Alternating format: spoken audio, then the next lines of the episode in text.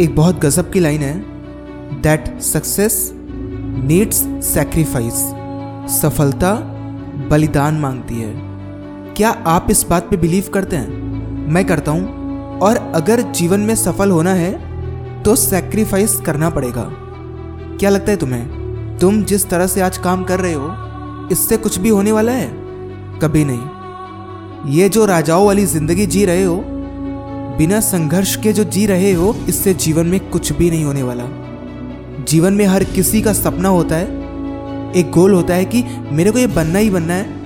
वो बचपन में हम सब एक सपना देखते हैं ना, कि ये करना है जीवन में। और आगे चलकर आप उसकी ओर कदम भी बढ़ाते हैं।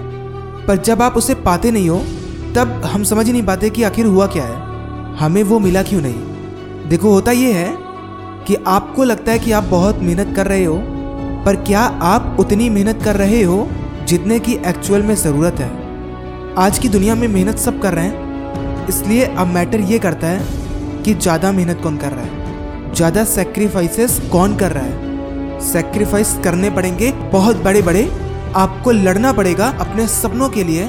उसको पाने के लिए आपको लड़ना पड़ेगा। सब घूम रहे होंगे पर आप कहीं अकेले बैठकर अपने सपनों को पूरा कर रहे होंगे। टाइम किसी के पास एक्स्ट्रा नहीं है।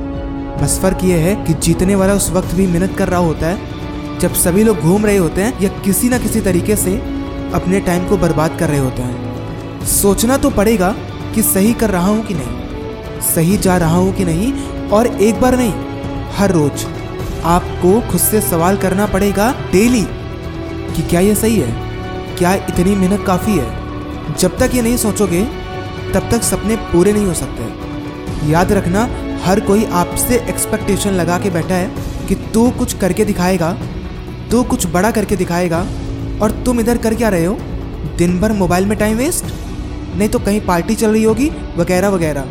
पर अगर आज तुम इन सबका सेक्रीफाइस नहीं कर पा रहे हो फोकस्ड होके केवल मेहनत नहीं कर पा रहे हो तो कल सबकी एक्सपेक्टेशन टूट जाएँगी। और ये सच्चाई है, कान खोल के सुन लो और समझ भी लो, तुम्हें करना होगा।